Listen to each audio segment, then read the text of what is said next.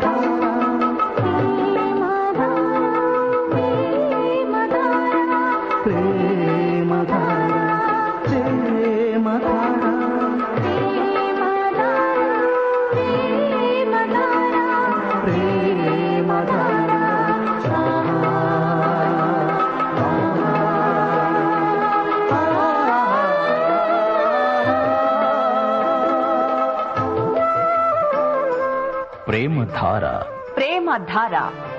Bible అధ్యయన పాఠశాల. శ్రోతలకు స్వాగతం.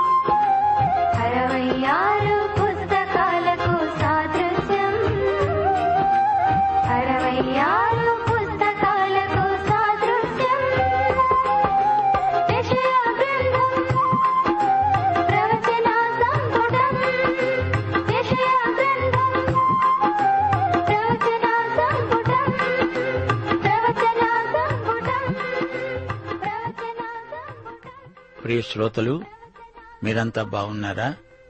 దినదినము మీకు జీవితం ఉత్సాహభరితమై ఉండగా కొత్త అనుభవాలు మిమ్ములను ఆధ్యాత్మిక పరిపక్వత దిశగా నడిపిస్తున్నాయా?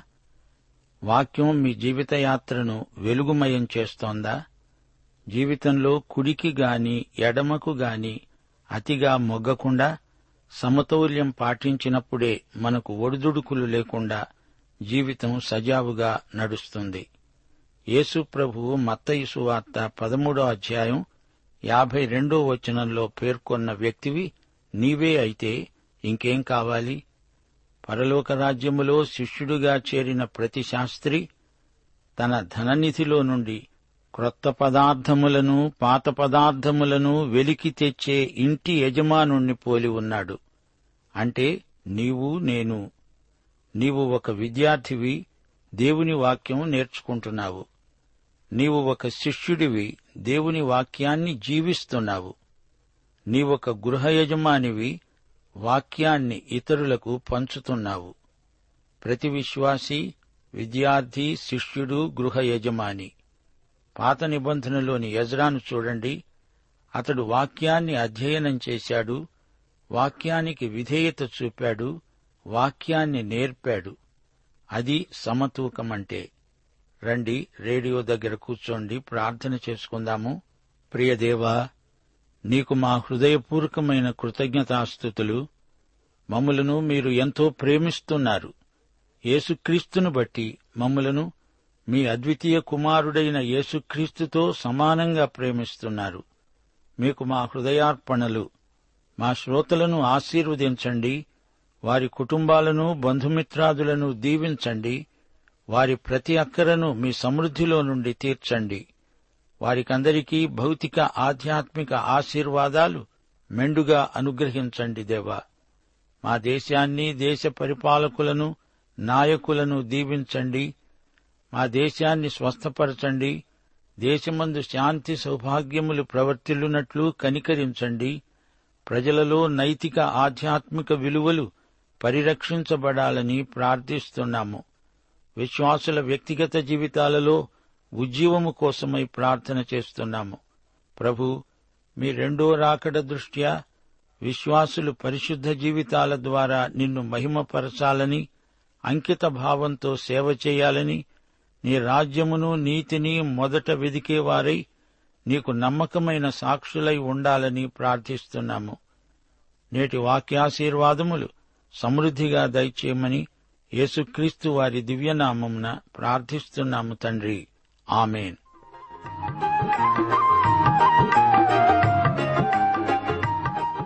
ప్రియ సోదరీ సోదరులారా ఈ రోజున మనం యషయా గ్రంథం యాభై ఆరో అధ్యాయం వినబోతున్నాము. యహోవా ఈలాగు సెలవిస్తున్నాడు నా రక్షణ రావటానికి సిద్ధంగా ఉంది నా నీతి వెల్లడి అవడానికి సిద్ధంగా ఉంది. న్యాయవిధిని అనుసరించండి నీతిని అనుసరించి నడుచుకోండి. నేను నియమించిన విశ్రాంతి దినమును అపవిత్రపరచకుండా దానిని అనుసరించేవాడు ఏ కీడు చేయకుండా తన చేతిని బిగబొట్టుకునేవాడు ధన్యుడు. ఆ ప్రకారము చేసి దానిని రూఢిగా గైకొనే నరుడు ధన్యుడు. యహోవాను హత్తుకొనే అన్యుడు నిశ్చయముగా యహోవా తన జనులలో నుండి నన్ను వెలివేస్తాడని అనుకోకూడదు. షండు నేను ఎండిన చెట్టును అనుకోకూడదు. షండు అంటే నపుంసకుడు. అన్యజాతులలో వీరికి సమాజంలో గౌరవం లేదు. అయితే దేవుని నిత్య సంకల్పంలో లోకంలోని జాతులన్నీ ఇస్రాయేలు ద్వారా నిజమైన దేవుణ్ణి దేవుడిచ్చే రక్షణను గుర్తించాలి. ఇదే అబ్రాహామీయ నిబంధన. ఆదికాండం పన్నెండో అధ్యాయం ఒకటి నుండి మూడో వచనం వరకు ఈ నిబంధనను దేవుడు స్థిరపరిచాడు. దేవుడన్నాడు అబ్రహామా నిన్ను గొప్ప జనముగా చేసి నిన్ను ఆశీర్వదించి నీ పేరు గొప్ప చేస్తాను. నీవే ఆశీర్వాదంగా ఉంటావు. నిన్ను ఆశీర్వదించే వారిని ఆశీర్వదిస్తాను. నిన్ను దూషించే వారిని శపిస్తాను. భూమి యొక్క సమస్త వంశములు నీయందు ఆశీర్వదించబడతాయి. అయితే ఇస్రాయేలు ఏమి చేసింది? అన్యజాతులను అనుకరించింది. వారి దేవతలను తాను పూజించటం మొదలుపెట్టింది. తొమ్మిది నుండి పన్నెండో వచనం వరకు నాయకులు గుడ్డివారైపోయారు. మొరగని కుక్కలు కాపరులు స్వార్థపరులు పొలములోని సమస్త జంతువులారా అడవిలోని సమస్త మృగములారా భక్షించడానికి రండి. వారి కాపరులు గుడ్డివారు. వారందరూ తెలివిలేనివారు. వారందరూ మూగి కుక్కలు మొరగలేరు. కలవరిస్తూ పండుకుంటారు. నిద్రాసక్తులు. కుక్కలు తిండికి ఆతురపడతాయి. ఎంత తిన్నా వాటికి తృప్తి లేదు. ఈ కాపరులు అట్టివారే. దేనిని వివేచించజాలరు. వారందరూ తమకు ఇష్టమైన మార్గాన పోతారు. ఒక్కడూ తప్పకుండా అందరూ స్వప్రయోజనమే విచారించుకుంటారు.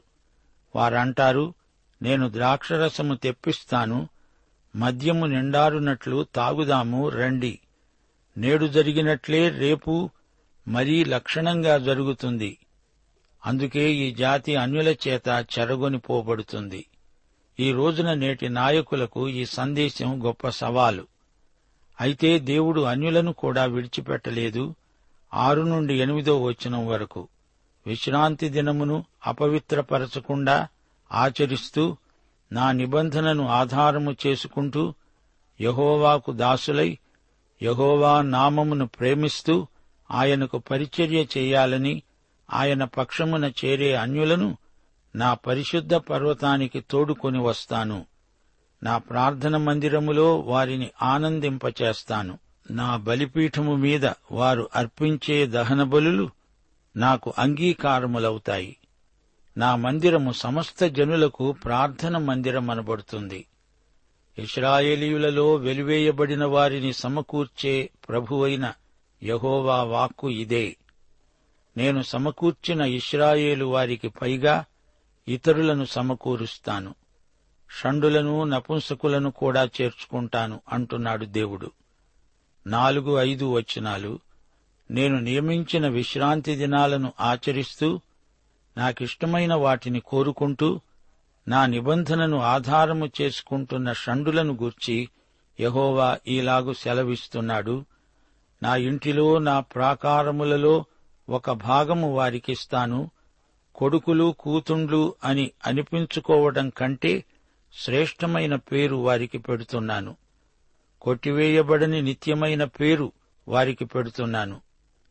ద్వితీయోపదేశకాండం ఇరవై మూడో అధ్యాయం మొదటి వచనంలో దేవుడు పెట్టిన ఆంక్షలు వెయ్యేండ్ల పాలనలో తొలగిపోతాయి.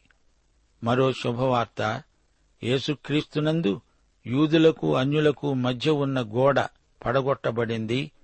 ఏ పాపి అయినా జాతి మత కుల వివక్షత లేకుండా రక్షకుని వద్దకు రావచ్చు. దేవుడు అంగీకరిస్తాడు పాపిని క్షమిస్తాడు రక్షిస్తాడు. ఈ పరమసత్యం ఎఫ్సి పత్రిక రెండో అధ్యాయంలో తేట తెల్లం చేయబడింది. స్వభావసిద్ధముగా దైవోగ్రతకు పాత్రులైన వారిని దేవుడు కృపచేత రక్షించాడు. దేవుడు కరుణాసంపన్నుడు. దేవుని మహాప్రేమ ఎంత గొప్పదో గుర్తించండి. దేవుని కృపామహదైశ్వర్యమునకు మనము వారసులం. మనము విశ్వాసము ద్వారా కృపచేతనే రక్షించబడ్డాము. క్రీస్తు యేసునందు మనము నూతన సృష్టి. మునుపు దూరస్థులైన అన్యులు ఇప్పుడు క్రీస్తు యేసునందు క్రీస్తు రక్తము వలన సమీపస్థులు. యేసు యూదులను అన్యులను తన యందు ఏకం చేశాడు. ఈ విధంగా సంధి చేస్తూ ఈ ఇద్దరిని తన యందు ఒక్క నూతన పురుషునిగా సృష్టించాడు. యేసు ప్రభువు తన శిలువ వలన ఆ ద్వేషాన్ని సంహరించి దాని ద్వారా వీరిద్దరిని ఏక శరీరముగా చేసి దేవునితో సమాధానపరిచాడు. ఆయన ద్వారానే ఉభయులు ఒక్క ఆత్మయందు తండ్రి సన్నిధికి చేరగలుగుతున్నారు. ఇక మీదట వీరు పరజనులు పరదేశులు కారు పరిశుద్ధులతో ఏకపట్టణస్థులు దేవుని ఇంటివారు. క్రీస్తు ఏసే ముఖ్యమైన మూలరాయి. మనమందరము ఆత్మమూలముగా దేవునికి నివాస స్థలమై ఉండడానికి క్రీస్తునందు కట్టబడుతున్నాము. దేవునికి స్తోత్రం. మతైసు వార్త ఇరవై ఒకటో అధ్యాయం పదమూడో వచనంలో యేసు ప్రభు దేవాలయాన్ని శుద్ధి చేసిన సందర్భంలో యషయా యాభై ఆరో అధ్యాయం ఏడో వచనాన్ని ఉదహరించాడు. యేసు దేవాలయంలో ప్రవేశించి క్రయ విక్రయాలు చేసేవారినందరిని వెళ్ళగొట్టి రూకలు మార్చేవారి బలలను గువ్వలమ్మేవారి పీఠములను పడద్రోసి నా మందిరము ప్రార్థన మందిరము అనబడుతుంది మీరు దానిని దొంగల గుహగా చేశారు అన్నాడు. శ్రోతలు వింటున్నారా? యేసు ప్రభువు యషయా గ్రంథం నుంచి ఉదహరించాడు. మతనాయకులు చేసిన నిర్వాకమిది. ఆరాధన స్థలాన్ని దొంగల గుహగా వ్యాపారపుటిల్లుగా మార్చారు. ఇస్రాయేలు వారు అన్యులను యహోవా వైపునకు ఆకర్షించాల్సింది పోయి వారికి దేవునికి మధ్య తామే అడ్డుబండలుగా ఉన్నారు. ఈ రోజున మన పరిస్థితి ఎలా ఉందంటారు? మన సంఘారాధనలకు హాజరైన ఇతరులు ఏమనుకుంటున్నారు? ఒకటి కొరింతి పద్నాలుగో అధ్యాయం ఇరవై మూడు నుండి ఇరవై ఐదో వచనం వరకు ఒక అవిశ్వాసి లోపలికి వచ్చి బోధ వలన తాను పాపిని అని గ్రహించి అతని హృదయ రహస్యములు బయలుపడగా దేవుడు నిజముగా మనలో ఉన్నాడని ప్రచురము చేస్తూ అతడు సాగిలపడి దేవునికి నమస్కారము చేసేటట్లు ఉండాలి. అంతేకాని దేవుని నామము మనలను బట్టి అన్యుల మధ్య దూషించబడకూడదు. సోదరీ సోదరులారా వింటున్నారా? యషయా గ్రంథం యాభై ఆరో అధ్యాయంలో ఎన్నెన్నో అద్భుతమైన పరమసత్యాలు పొందుపరచబడి ఉన్నాయి. ఈ యాభై ఆరో అధ్యాయం కూడా యాభై మూడో అధ్యాయంలాగే ఉంది. శిలువపైన యేసు చేసిన త్యాగయాగాన్ని బట్టి యూదులకు తదితరులకు రక్షణ. వెయ్యేండ్ల పరిపాలనలోకి ఈ అధ్యాయం మన దృష్టిని మరల్చుతుంది. లోకంలో సమస్త ప్రజలకు అది సువర్ణయుగం. ఇస్రాయేలుతో దేవుడు చేసుకున్న నవనిబంధన. యేసుక్రీస్తు తన కొండమీది ప్రసంగంలో మోషే ధర్మశాస్త్రాన్ని ఇంకా ఎత్తుకు పెంచి కృపాసహితమైన ఉన్నత నైతిక ప్రమాణాలను దేవుని రాజ్యనీతిగా ప్రబోధించాడు. యేసుక్రీస్తు రాజ్యమేలినప్పుడు కొండమీది ప్రసంగం అమలులో ఉంటుంది. దేవుని రాజ్యమును నీతిని మనం వెతుకుతున్నాము. ఆ రోజున అదే దేవుని రాజ్యనీతి అవుతుంది. దేవునికి స్తోత్రం. యాభై ఆరో అధ్యాయంలో దేవుని రాజనీతి ప్రస్తావించబడింది. ఇది ప్రవచనం కాదు ప్రయోగం. ఈ అధ్యాయంలో సందేశం మనలను పరిశుద్ధ జీవితానికి ప్రేరేపిస్తుంది. ఒకటి యోహాను మూడో అధ్యాయం మూడో వచనం ప్రభువునందు నిరీక్షణ గల ప్రతివాడు ఆయన పవిత్రుడై ఉన్నట్టుగా తనను తాను పవిత్రునిగా చేసుకుంటాడు. ప్రవచనాలు మనలో పవిత్రీకరించే నిరీక్షణను కలిగిస్తాయి. ధర్మశాస్త్రంలోని నైతిక ప్రమాణాన్ని మరీ హెచ్చించాడంటే మీకు ఆశ్చర్యమనిపిస్తోందా? యేసు ప్రసంగం చేసిన కొండ సీనాయి కొండ కంటే మరీ ఎత్తైనదని మరిచిపోకండి. మత్తైసు వార్త ఐదో అధ్యాయం ఇరవై రెండో వచనం ఒక్కసారి గమనించండి. ప్రభు అన్నాడు తన సహోదరుని మీద కోపపడే ప్రతివాడు విమర్శకు లోనవుతాడు తన సహోదరుణ్ణి చూచి వ్యర్థుడా అని చెప్పేవాడు మహాసభకు లోనవుతాడు. ద్రోహి అని చెప్పేవాడు నరకాగ్నికి లోనవుతాడు. ఈ నైతిక ప్రమాణాన్ని ఎవరు పాటించగలరు? ఈ శిక్ష నుండి ఎవరు తప్పించగలరు? తప్పించగలవాడు యేసుక్రీస్తే. ఆయన రాజ్యంలో నేరాలు దౌర్జన్యాలు ఉండవు. అందరికీ క్షేమము భద్రత. దొంగతనాలు హత్యలు మానభంగాలు ఉండవు. అది శ్రేయో రాజ్యం. సమృద్ధి సంతృప్తి గల రాజ్యం. నా రక్షణ మీకు రావటానికి సమీపంగా ఉంది అని యహోవా అంటున్నాడు. అంటే దేవుని రాజ్యం అని అర్థం. నా రక్షణ నా నీతి నా రాజ్యం అనగా వెయ్యేండ్ల పరిపాలన. ఈ సందర్భంలో రక్షణ అంటే ఇస్రాయేలు జాతీయ రక్షణ. రోమాపత్రిక పదకొండో అధ్యాయం ఇరవై ఆరో వచనంలో అపుస్తలుడైన పౌలు ఇదే అంశం ప్రస్తావించాడు. విమోచకుడు సియోనులో నుండి వచ్చి యాకోబులో నుండి భక్తిహీనతను తొలగిస్తాడు. నేను వారి పాపములను పరిహరించినప్పుడు నా వలన వారికి కలిగే నిబంధన ఇదే అని వ్రాయబడినట్లు ఇస్రాయేలు జనులందరూ రక్షించబడతారు. రాబోయే రాజ్యం దృష్ట్యా వారు న్యాయంగా ప్రవర్తించాలి. అలాగే ఈ రోజున మనం కూడా రాబోయే యేసు రాకడ దృష్ట్యా పరిశుద్ధంగా బ్రతకాలి అనే ప్రేరేపణ మనకు కలుగుతున్నది. వెయ్యేండ్ల రాజ్యంలో సబ్బాతు ప్రస్తావన ఉంది. మనకైతే ఇది కృపాయుగం. కొలసీ పత్రిక రెండో అధ్యాయం పదహారో వచనం ఈ రోజున మన ప్రవర్తన ప్రమాణం. అన్నపానముల విషయములోనైనా పండుగ అమావాస్య విశ్రాంతి దినము అనే వాటి విషయములోనైనా మీకు తీర్పు తీర్చడానికి ఎవరికీ అవకాశం ఇవ్వకండి. వెయ్యేండ్ల రాజ్యంలో తిరిగి సబ్బాతు అమల్లోకి వస్తుంది. ధర్మశాస్త్రం ప్రకారం బహిష్కరించబడిన వారందరూ దేవుని వైపు తిరిగి రాజ్య పౌరులవుతారు. దేవునికి ఎంతో ప్రియమైన పిల్లలవుతారు. అన్యులకు దేవుడు నూతన హృదయమిస్తాడు. వారు దేవుని వైపు తిరుగుతారు. దేవుడన్నాడు నా మందిరము అన్యజనులకు ప్రార్థన మందిరం అనబడుతుంది దేవుని సంఘం కూడా ఈ రోజున బయట ఉన్న వారిని లోపలికి తెచ్చే మనసు గలదై ఉండాలి.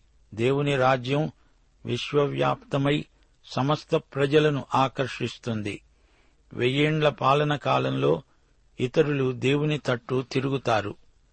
రాబోయే దేవుని రాజ్యం సంగతి ప్రవచిస్తూ యషయ ప్రస్తుత కాలపు రాజ్యాలను గురించిన వాస్తవాలను ప్రకటిస్తున్నాడు. వన్యమృగాలలాగా లోకంలోని రాజ్యాలు రాజ్య విస్తరణ కాంక్షతో ఎగబడుతున్నాయి. అశ్రూరు ఒక అడవి మృగం బబులోను మరొకటి. ఇవి వచ్చి జ్వరబడుతున్నాయి. ఇరవై ఏడు సార్లు గతంలో లోక రాజ్యాలు ఎరుషలేమును ముట్టడించాయి. ఇస్రాయేలు దేవునికి అవిధేయత వల్ల ఈ ఆపదలను కొని తెచ్చుకుంది. ఆ రోజుల్లో ఇస్రాయేలు కాపరులు యాజకులు మొరగని కుక్కలు స్వార్థపరులు అయిపోయారు. ఫిలిప్పి మూడో అధ్యాయం రెండో వచనంలో పౌలు ఇలాంటి కుక్కల విషయమై జాగ్రత్తగా ఉండండి అని హెచ్చరించాడు. దేవుని సంపూర్ణ సువార్తను ప్రకటించని వారిని మొరగని కుక్కలు అంటున్నాడు దేవుడు. ఆ రోజుల్లో గొర్రెల కాపురుల దగ్గర కుక్కలు ఉండేవి అవి గొర్రెలకు కాపల. రాత్రిళ్ళు కుక్కలు మెళుకువగా ఉండి శత్రువులు తోడేళ్ళు వచ్చినప్పుడు మరుగుతాయి. అలాగే కావలివారైన ప్రవక్తలు యాజకులు తమ కర్తవ్యాన్ని నిర్వహించడం లేదు. అపాయం వచ్చినప్పుడు వీరు మూగి కుక్కలైపోతున్నారు. మెదలకుండా ఉండిపోతున్నారు. నిద్రామత్తులవుతున్నారు. దైవ సేవకులు అనబడిన వారిలో బలహీనత ప్రవేశించింది. ప్రసంగ వేదిక ముందు నిలిచి ప్రజలకు పిరికి మందు నూరిపోసే వక్తలు మూగి కుక్కల్లాంటి వారని దేవుడంటున్నాడు. ప్రజలను తృప్తిపరచడానికి ఇచ్చకపు బోధలు చేసేవారు సోమరులు నిద్రాసక్తులు. సవాలును ఎదుర్కొనలేరు. వారు పేరాశాపరులు స్వార్థాపేక్షతో నిలువెల్లా నిండిపోయిన నాయకులు. దేవుని వాక్యాన్ని నమ్మకంగా బోధించగల దండి గుండెగల బోధకులు దేవునికి కావాలి. తాగుబోతులు దుర్వ్యాపారమందు ఆసక్తి గలవారు దేవుని సేవకు మేలు కంటే కీడు ఎక్కువ చేసిన వారవుతున్నారు. దేవుని రక్షణ దేవుని నీతి దేవుని న్యాయవిధి మన బోధనాంశాలు. కీడు చేయకుండా ప్రతి విశ్వాసి తన చేతిని అదుపులో పెట్టుకోవాలి. కీడు చేయకుండా ఉంటే చాలదు మేలు కూడా చేయాలి. ఒకటి పేతురు మూడో అధ్యాయం పది నుండి పన్నెండో వచనం వరకు. జీవమును ప్రేమించి మంచి దినములు చూడగోరేవాడు చెడ్డదానిని పలుకకుండా తన నాలుకను కపటపు మాటలు చెప్పకుండా తన పెదవులను కాచుకోవాలి. అతడు కీడు నుండి తొలగి మేలు చెయ్యాలి. సమాధానమును వెదకి దానిని వెంటాడాలి. ప్రభువు కన్నులు నీతిమంతుల మీదను ఆయన చెవులు వారి ప్రార్థనల వైపున ఉన్నవి. కాని ప్రభువు ముఖము కీడు చేసే వారికి విరోధముగా ఉన్నది. శ్రోతలు మన దేవుడు నిబంధన దేవుడు. ఆయన రాజ్య పౌరులు నిబంధన జనులు. బయట నుండి వచ్చిన ఇతరులను ఆప్యాయంగా చేర్చుకొని వారిని కూతుళ్ళ కంటే కొడుకుల కంటే ఎక్కువగా చూచుకుంటాను అంటున్నాడు దేవుడు. రాజ్య పౌరుల పేర్లు ఎన్నటికీ కొట్టివేయబడవు. వారి పౌరసత్వం నిత్యం శాశ్వతం. వారందరూ దేవదాసులు దేవుని నామమును ప్రేమిస్తారు. పరిశుద్ధ పర్వతానికి ఎందరో అన్యజాతీయులు వచ్చి ఆయనను ఆరాధిస్తారు. ప్రార్థన మందిరంలో వారి ఆనందానికి అవధులుండవు. అన్యులు కూడా ఆయన వైపు మరలిన వారై ప్రార్థన మందిరములో దేవునికి ప్రార్థన చేస్తారు. వెలివేయబడిన వారిని సమకూరుస్తాడు దేవుడు. ఇదెక్కడి విడ్డూరం? బయటివారు లోపలికి వస్తుంటే లోపల ఉన్న వారి ప్రవర్తన చాలా నీచంగా హీనంగా ఉన్నదేమిటి? దేవుని చిత్తాన్ని వదిలేసి వారు తమకిష్టమైన రీతిగా మాట్లాడుతున్నారు పనిచేస్తున్నారు. సోదరీ సోదరులారా ప్రియశ్రోతలారా ఈ అధ్యాయంలోని ముఖ్యాంశం రాబోయే దేవుని రాజ్యం ఆయన నీతి అందలి వివరాలు. వీటిని ధ్యానించటం వల్ల మనకు పరిశుద్ధ జీవితం అలవడుతుంది. అయితే ప్రస్తుత లోక పరిస్థితులు అందలి రాజకీయాలు అస్తవ్యస్తంగా ఉన్నాయి. నిశ్చయత లేదు. లోకరాజ్యాలలో కూడా కలవరం ఎక్కువగా కానవస్తున్నది. ఈ సమస్యలన్నిటికీ పరిష్కారం యేసు ప్రభువు రాకడే. ఒకటి కొరింతి రెండో అధ్యాయం పదమూడో వచనం. ప్రభువు మనస్సును ఎరిగి ఆయనకు బోధింపగలవాడెవడు?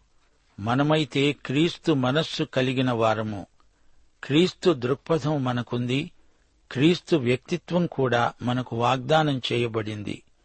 ఫిలిప్పి నాలుగో అధ్యాయం పదమూడో వచనం. నన్ను బలపరచువాని అందే నేను సమస్తము చేయగలను. ప్రియశ్రోతలు మనలో ఉండి మనలను సర్వసత్యములోనికి నడిపించేవాడు పరిశుద్ధాత్మ. లోక మర్యాదను అనుసరింపక రూపాంతరం పొందుతూ ఉండాలి. కీర్తనలు నూట పదకొండు పదో వచనంతో ఈ పాఠం ముగిస్తున్నాము. యహోవాయందలి భయము జ్ఞానమునకు మూలము. ఆయన శాసనములను అనుసరించే వారందరూ మంచి వివేకము గలవారు. ఆయనకు నిత్యము స్తోత్రము కలుగుతున్నది. మన ప్రభువైన యేసుక్రీస్తు వారి కృప తండ్రి అయిన దేవుని ప్రేమ పరిశుద్ధాత్మ అన్యోన్య సహవాసము మనకందరికీ సదాకాలము తోడై ఉండునుగాక. ఆమెన్.